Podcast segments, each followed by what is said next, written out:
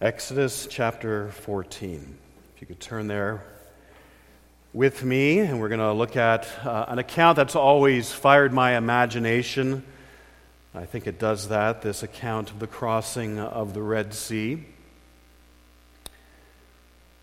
And I remember early on wanting to see this depicted. Of course, uh, the depictions that we have in our media don't do it justice and aren't accurate according to the text. Charlton Heston's The Ten Commandments, that's not the way it happened.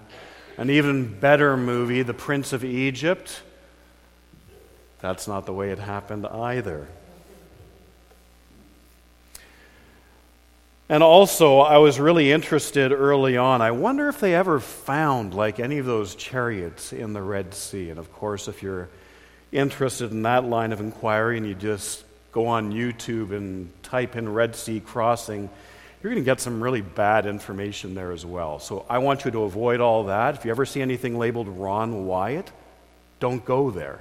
They haven't found anything in the Red Sea. And in fact, if you want to find anything good in terms of biblical archaeology on this, uh, you ought to go to a website or an organization like Associates for Biblical Research. They've done a lot of good work on this. Uh, they have located some of these place names that we uh, read about in Scripture, and it actually does help us understand what's going on in the text. So that's Associates for Biblical Research, not Ron Wyatt. Having said all that, let's read the account and then let us enter in. Exodus 14, beginning to read at verse 1. Then the Lord said to Moses, Tell the people of Israel to turn back and encamp in front of Pi Hahiroth, between Migdol and the sea, in front of Baal Zephon. You shall encamp facing it by the sea. For Pharaoh will say of the people of Israel, They are wandering in the land, the wilderness has shut them in. And I will harden Pharaoh's heart, and he will pursue them. And I will get glory over Pharaoh and all his host. And the Egyptians shall know that I am the Lord. And they did so. When the king of Egypt was told that the people had fled, the mind of Pharaoh and his servants was changed toward the people. And they said, What is this we have done that we have let Israel go from serving us? So he made ready his chariot and took his army with him and took 600 chosen chariots and all the other chariots of Egypt, with officers over all of them. And the Lord hardened the heart of Pharaoh, king of Egypt, and he pursued the people of Israel while the people of Israel were going out defiantly. The Egyptians pursued them, all Pharaoh's horses and chariots, and his horsemen and his army, and overtook them and camped at the sea by Pi Hahiroth in front of Baal Zephon. When Pharaoh drew near, the people of Israel lifted up their eyes, and behold, the Egyptians were marching after them, and they feared greatly. And the people of Israel cried out to the Lord. They said to Moses, Is it because there are no graves in Egypt that you have taken us away to die in the wilderness? What have you done to us in bringing us out of Egypt? Is not this what we said to you in Egypt? Leave us alone that we may serve the Egyptians. For it would have been better for us to serve the Egyptians than to die in the wilderness. And Moses said to the people, Fear not, stand firm, and see the salvation of the Lord, which he will work for you today. For the Egyptians whom you see today, you shall never see again. The Lord will fight for you, and you have only to be silent.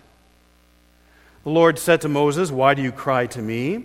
Tell the people of Israel to go forward. Lift up your staff and stretch out your hand over the sea and divide it, that the people of Israel may go through the sea on dry ground. And I will harden the hearts of the Egyptians so that they shall go in after them. And I will get glory over Pharaoh and all his host, his chariots and his horsemen. And the Egyptians shall know that I am the Lord, when I have gotten glory over Pharaoh, his chariots, and his horsemen. Then the angel of God, who is going before the host of Israel, moved and went behind them, and the pillar of cloud moved from before them and stood behind them, coming between the host of Egypt and the host of Israel. And there was the cloud and the darkness, and it lit up the night without one coming near the other all night. Then Moses stretched out his hand over the sea. And the Lord drove the sea back by a strong east wind all night and made the sea dry land, and the waters were divided. And the people of Israel went into the midst of the sea on dry ground, the waters being a wall to them on their right hand and on their left. The Egyptians pursued and went in after them into the midst of the sea, all Pharaoh's horses, his chariots, and his horsemen. And in the morning watch, the Lord in the pillar of fire and of cloud looked down on the Egyptian forces and threw the Egyptian forces into a panic clogging their chariot wheels so that they drove heavily. And the Egyptians said, Let us flee from before Israel, for the Lord fights for them against the Egyptians. Then the Lord said to Moses, Stretch out your hand over the sea, that the water may come back over the Egyptians upon their chariots and upon their horsemen. So Moses stretched out his hand over the sea, and the sea returned to its normal course when the morning appeared. And as the Egyptians fled into it, the Lord threw the Egyptians into the midst of the sea. The waters returned and covered the chariots and the horsemen. Of all the host of Pharaoh that had followed them into the sea, not one of them remained. But the people of Israel walked on dry ground through the sea, the waters being a wall to them on their right hand and on their left. Thus the Lord saved Israel that day from the hand of the Egyptians, and Israel saw the Egyptians dead on the seashore. Israel saw the great power that the Lord used against the Egyptians, so the people feared the Lord, and they believed in the Lord and in his servant Moses. Again, we thank God for his word. And now let's pray one more time.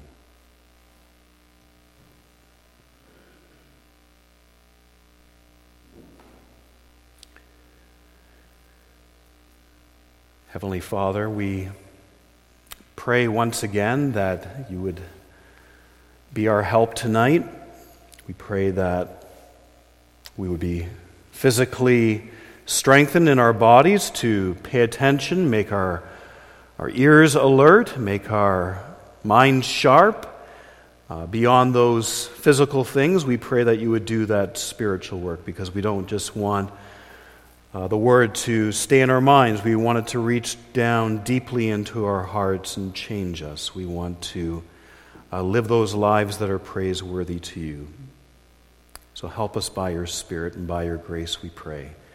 In Jesus' name, amen. Thus the Lord saved Israel. So that's a theological comment on that particular narrative. We don't often get theological comments in narrative in Scripture, but we do in this case in Exodus chapter 14, and that basically drives our understanding of what we're to take away from this passage of Scripture. And that might seem uh, very simple, but we're going to drive down into it. We want to see how helpless Israel was in that and how powerful God was in that. And to set us up for those two main points, I want to talk about a salvation incident in my life to illustrate the point. I, I, was one of those kids that if my parents knew half the things that I got myself involved in, they would have shuddered at the time and probably would have had a lot of sleepless nights. Uh, one of those incidents took right next to our home. We lived next to a, a park in the city of Toronto. And next to that park, there was an arena with a very large parking lot. And in the course of the winter months, back in that little ice age that we had back in the 1970s, lots and lots of snow. So those, those plows would come and plow the parking lot and build up these big mounds. And my brother and I decided to go out one night and kind of play a little bit of chicken with the plow. Uh, we would be on the other side of those hills that it was plowing, and he couldn't see us. And as it was approaching, we would run down the hill. Now, really, really stupid, because on one of those occasions, my timing was off, and he covered me with snow up to my neck. My brother got away. This is the way I remember it. And for a little bit of drama, he was going to come with the next shovel of snow. And you can imagine what would have happened to me. So, my older brother, being the good brother that he was, he was desperately trying to pull me out. And just before that next bunch of snow came toppling over the top of that hill to cover me, he pulled me out. I still remember to this day, I left a boot behind. I don't know how I explained that to my parents, but that boot didn't see the light of day until spring. So, in all of that, helpless in salvation was I, and my brother powerful to save me in that act.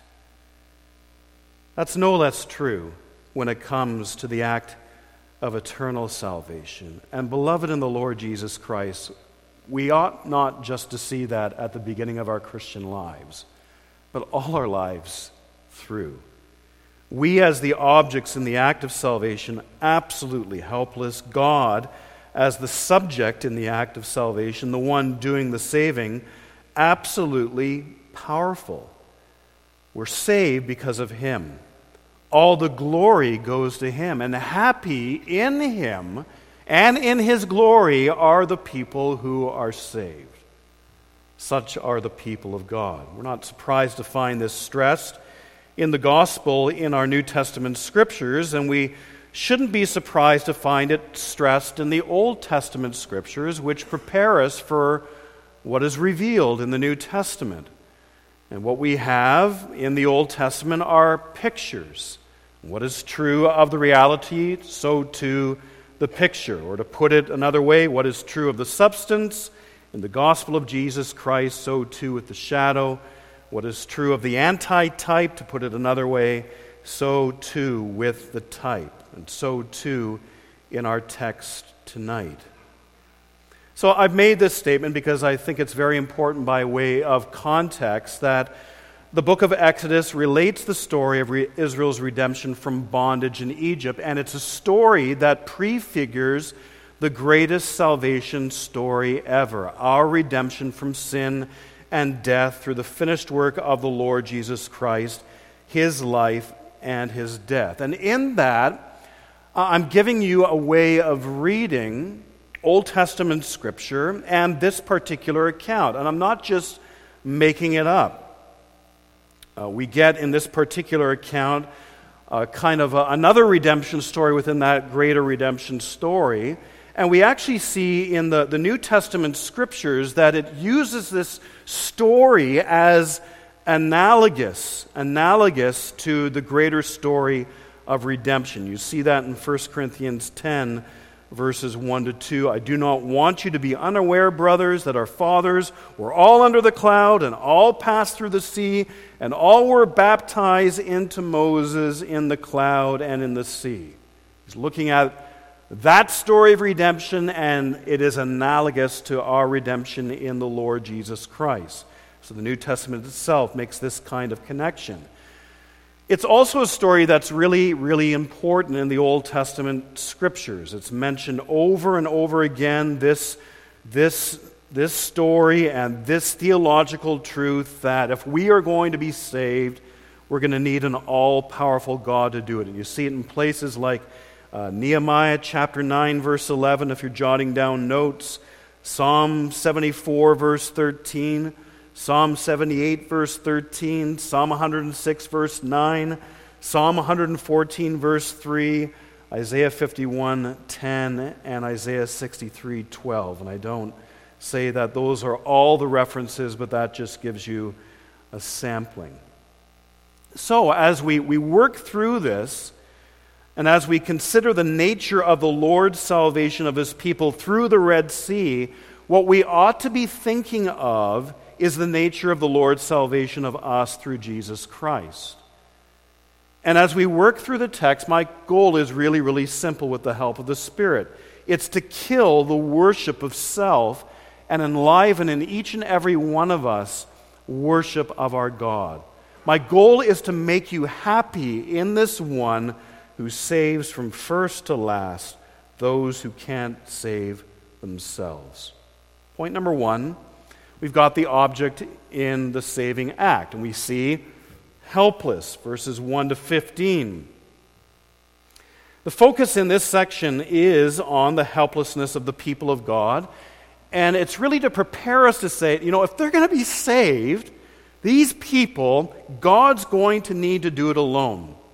And so that God gains all the glory. But I want us to notice two subpoints under this broader point of the object in the saving act, the people of Israel being helpless. First of all, notice the people's position. This is in verses 1 to 9, but I'm just going to reread for you verses 1 to 2. And if you go on to uh, the Associates for Biblical Research, their website, they got a nice little map and it well displays. They're not lining up against what we now know as the Big Red Sea. What they've demonstrated is how pinned in they were geographically. And so there's a wonderful map there you're just going to have to trust me for it. I probably should have had it up on the screen, but Associates for Biblical Research have the map. If you just type in one of these place names, it will come up. So notice the people's position. And notice that it's the Lord that actually initiates this position. The Lord said to Moses, Tell the people of Israel to turn back and encamp in front of Pi Hahiroth between Migdol and the sea in front of Baal Zephon, you shall encamp facing it by the sea. Again, if you look at a map, you'll see not a favorable position at all for the Israelites. Really a dead end. They had the sea at their backs and they're pinned in by the land, a place with no way out. And again, notice in the text, it's the Lord who ordained that they ought to be in this place, led them to this place, that they should be in such a hemmed in position. Now, of course, the question is why would God do that? And our text says very plainly it's so that he could undo the enemies of the people of God. Verses 3 and 4 For Pharaoh will say of the people of Israel, they are wandering in the land, the wilderness has shut them in. I will harden Pharaoh's heart, and he will pursue them, and I will get glory over Pharaoh and all his hosts, and the Egyptians shall know that I am the Lord. And they did so. Verses 5 to 9, we see Pharaoh and the Egyptians took the Lord's bait. And the Lord drew the enemies of his people to their own destruction. I thought about that, thinking about the enemies of the people of God and how God ordained that greater salvation. And it seems to me this is exactly what the Lord did with Satan. Satan gets duped. Satan, of course, knew of the promised seed. He was there when the promise was made, back in Genesis chapter 3. Satan wasn't privy to all of God's plan. He came to know who the Son of God was. And he knew that the Christ was sent into the world to save his people. He would have heard the name Jesus, which is what that name means. Jehovah will save his people from their sins, or Yahweh will save his people from their sins. And he knew that this Christ was sent into the world to save his people, to be sure. But he never ever conceived it would come through the weakness of death. You just think about how he tempted the Lord Jesus Christ. And so we find at the end of that grand drama of redemption, Satan inciting people to destroy him. But of course, through his death on the cross, not only was the salvation of God's people secured, but Satan's own destruction. He disarmed the rulers and authorities and put them to open shame by triumphing over them in him. Colossians 2:15. But that's not the only reason why the Lord led his people to this helpless position, not only to undo the enemies of the people of God, he ordained that his people should be in such a place where there was no way out, at least humanly speaking. One writer put it this way He led them into a position in which they were not able to save themselves, and they could only depend on Him for deliverance. And that's the case with us. Think of God's plan of redemption in big, macro kind of terms. Think of the fall. Think of its consequences. We inheriting that guilty ver- verdict and corruption of our first father Adam. Think of what it is required of God if we are to stand before Him and be with Him a perfect righteousness. And, and, think about this that in and of ourselves, that is humanly impossible. And spiritually speaking, we are right there with the children of Israel. We are, we're encamped in front of Pi Hahiroth, between Migdol and the sea, in front of Baal Zephon. We're sitting ducks. We are dead men and dead women. That's how God ordained it. But He ordained that we be in that position, not only that He might gain glory over our enemies, but that He might gain glory in the salvation of a helpless people and put on display what is impossible with man is impossible with God. Just as a side note, look at verse 8. And Pharaoh pursued the people of Israel while the people were going out defiantly. Doesn't that just leap off the page? I mean, the earlier part of the redemption story was spectacular in and of itself when you think about the Passover. And now they're all high on themselves, aren't they? The people of Israel going out defiantly, another translation, boldly or triumphantly. And I go, wow, wow. Having been saved by the blood, the people march out cocksure of themselves, eyes off the Lord. That's what's going on here, and I thought, we can be exactly like that.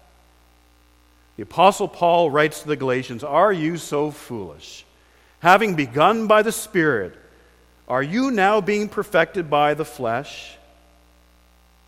Beloved in the Lord Jesus Christ, our spiritual lives from day one of our Christian life until the day God calls us home, it's a miracle of God's grace.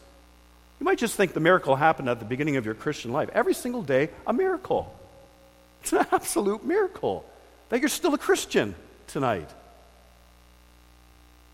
And because that is so, we are to march out humbly, looking to Him for grace, the grace that we need to help us along the way. So you've got the people's position, that demonstrates their helplessness, and then you've got the people's posture. Wow. Verses 10 to 15. Pharaoh and the Egyptians catch up to the Israelites, and all of a sudden that defiance and that boldness and that bravery and that courage, it just evaporates like nothing, and they panic. And they complain to Moses. But you did, notice, did you notice in the text, it's a complaint that they actually made to Moses while they were in Egypt. Better for us to serve the Egyptians. I don't think I had never noticed that in the text before. They'd actually made that complaint even before they left Egypt. One commentator is quite blunt. Their posture was not toward God, but toward Egypt. He said, Service of the Egyptians was regarded as better than service of the Lord.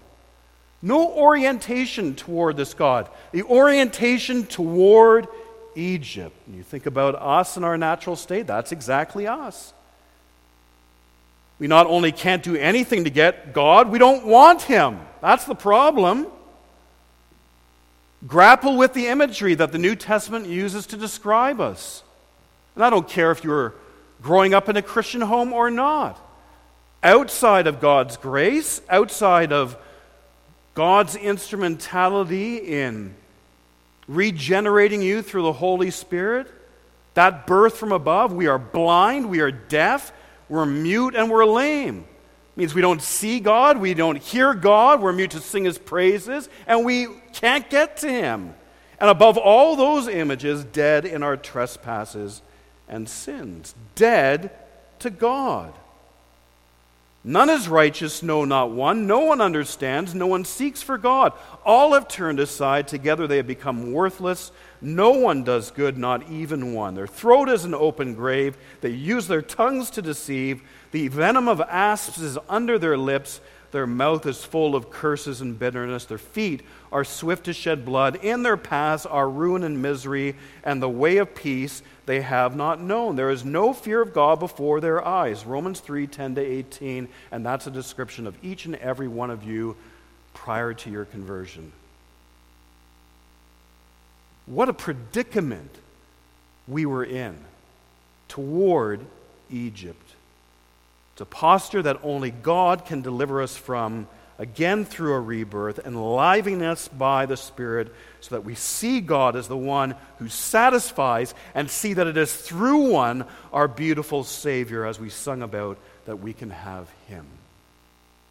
It's the only way that it can happen. Back to our text, verse 13.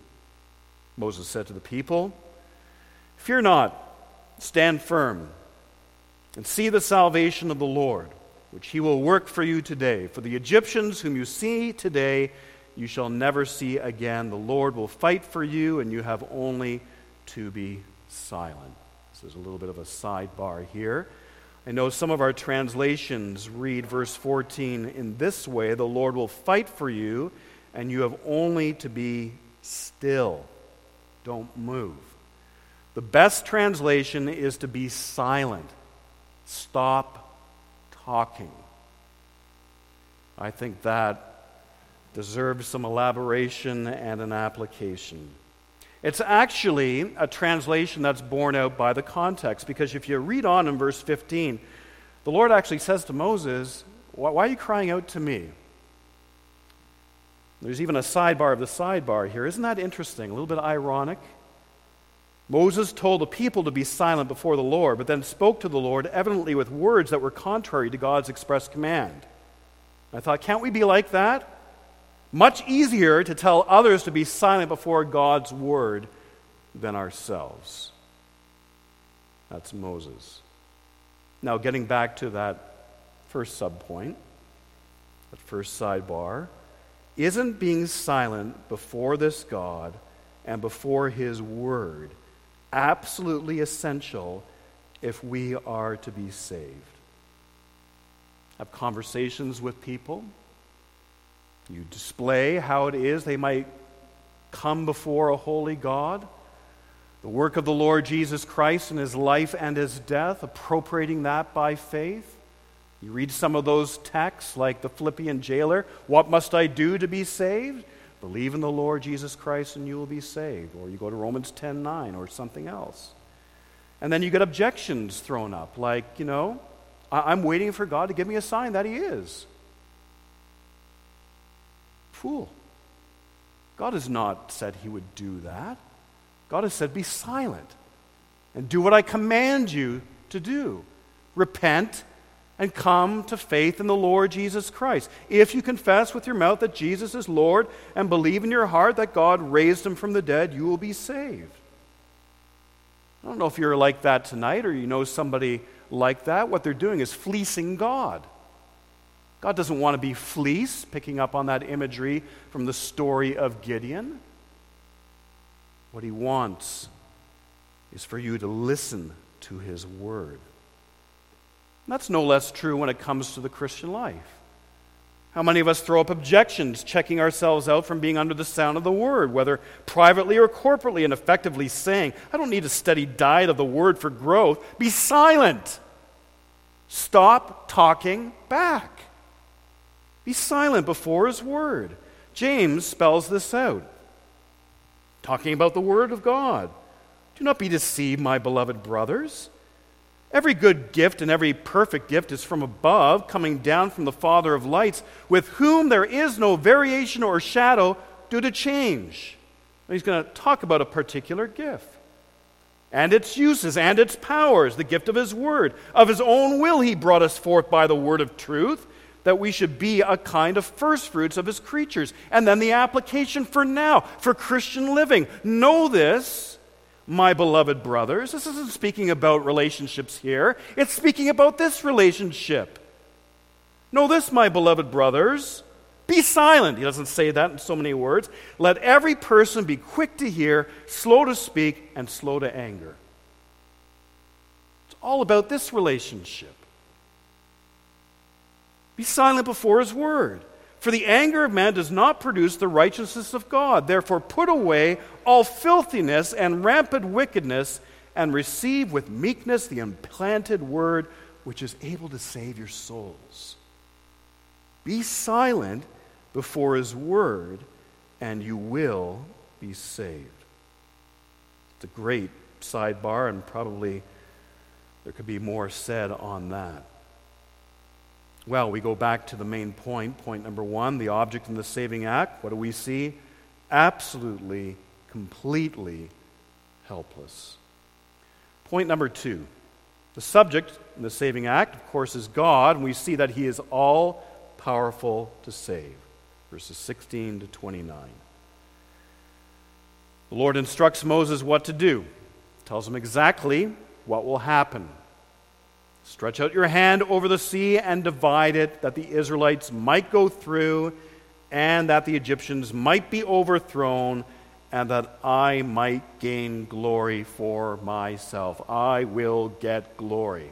Verse 17. We saw it also in verse 4. We see it again in verse 18. Does that bother you? God gets all the glory in this.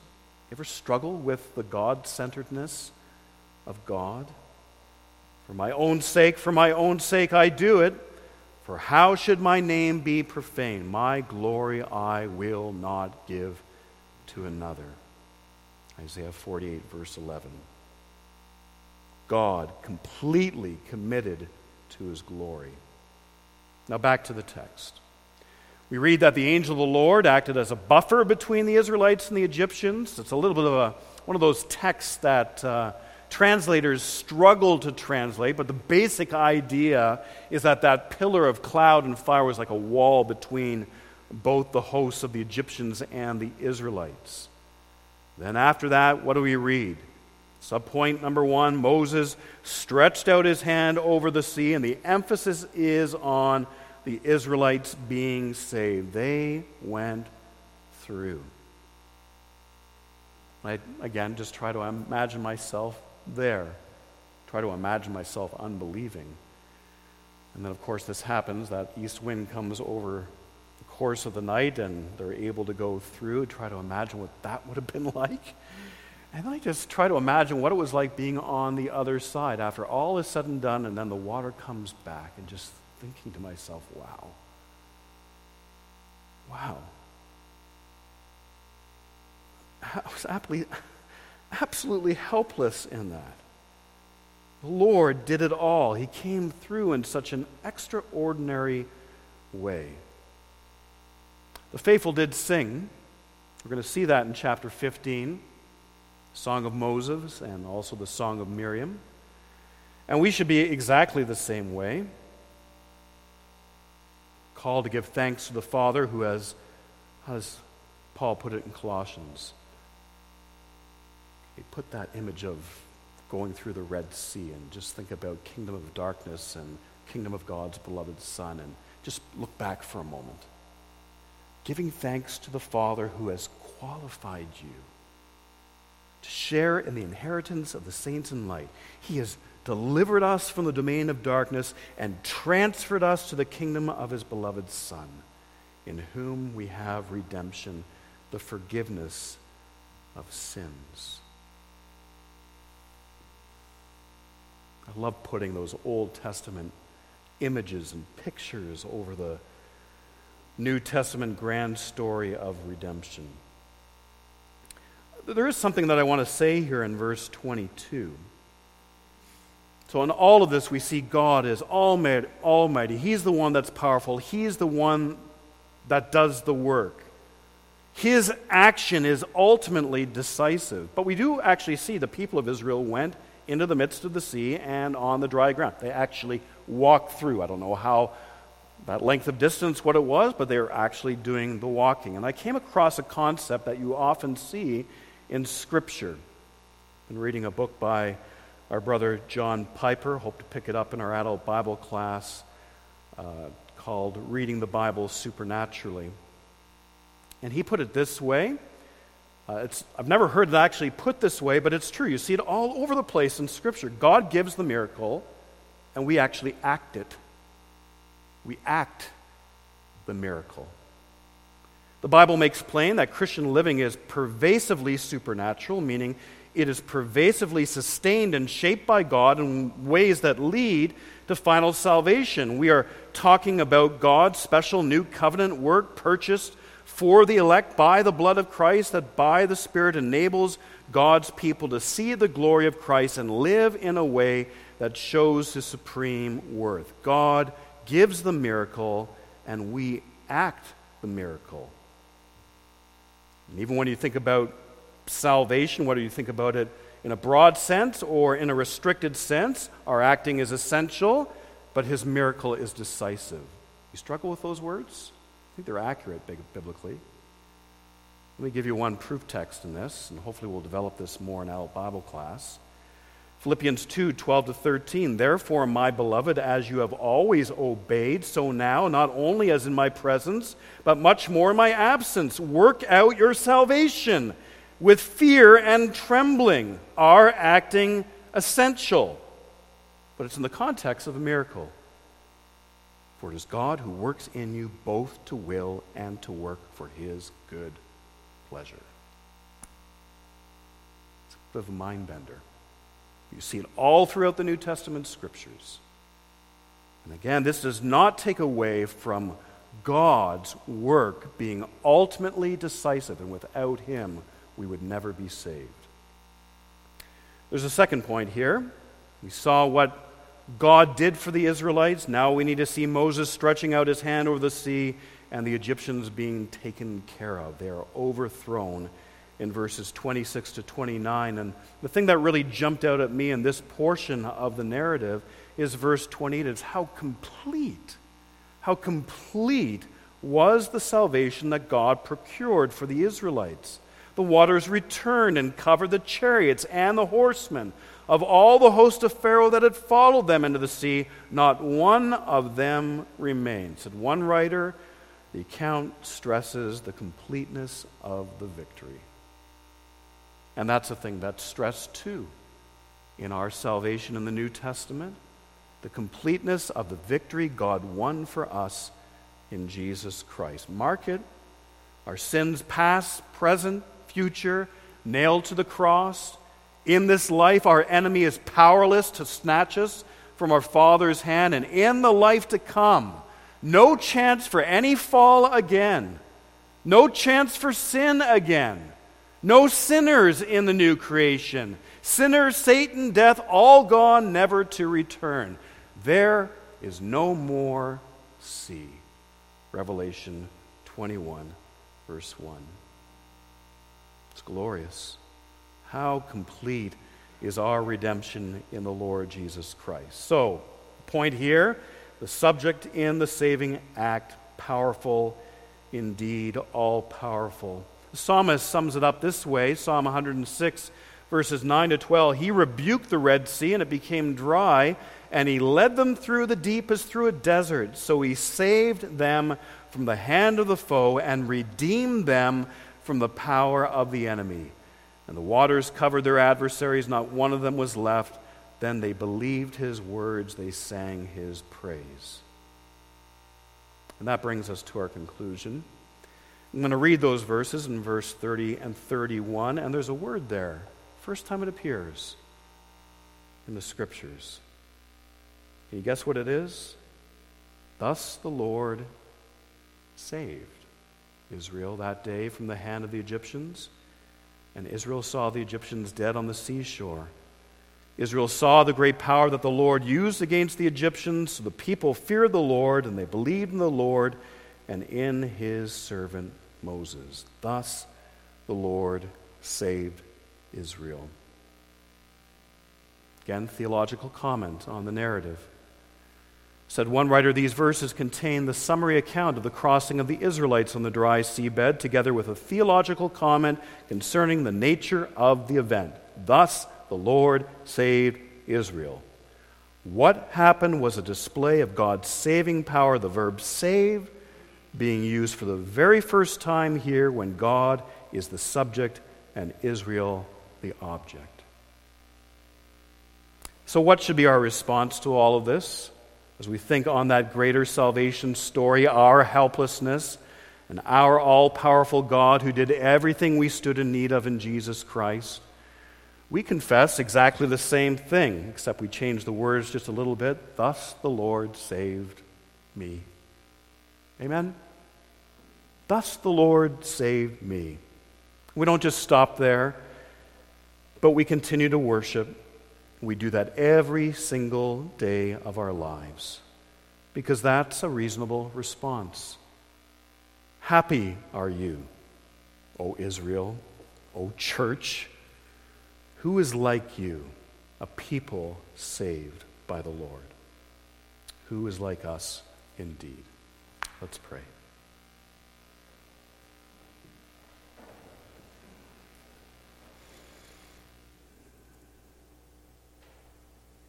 We worship you, gracious God, for without you, we would be on the road to perdition. We would have the prospect of an eternity in hell. But for your own glory and in your own good pleasure, you set your love upon us. Jesus, your blessed Son, came to purchase us by his shed blood on the cross. And blessed Spirit of the living God, you made us alive to see God and his beauty and to see his provision of the Lord Jesus Christ for our salvation, granting us repentance and faith. And so we do worship you. Help us to love you more for Jesus' sake. Amen.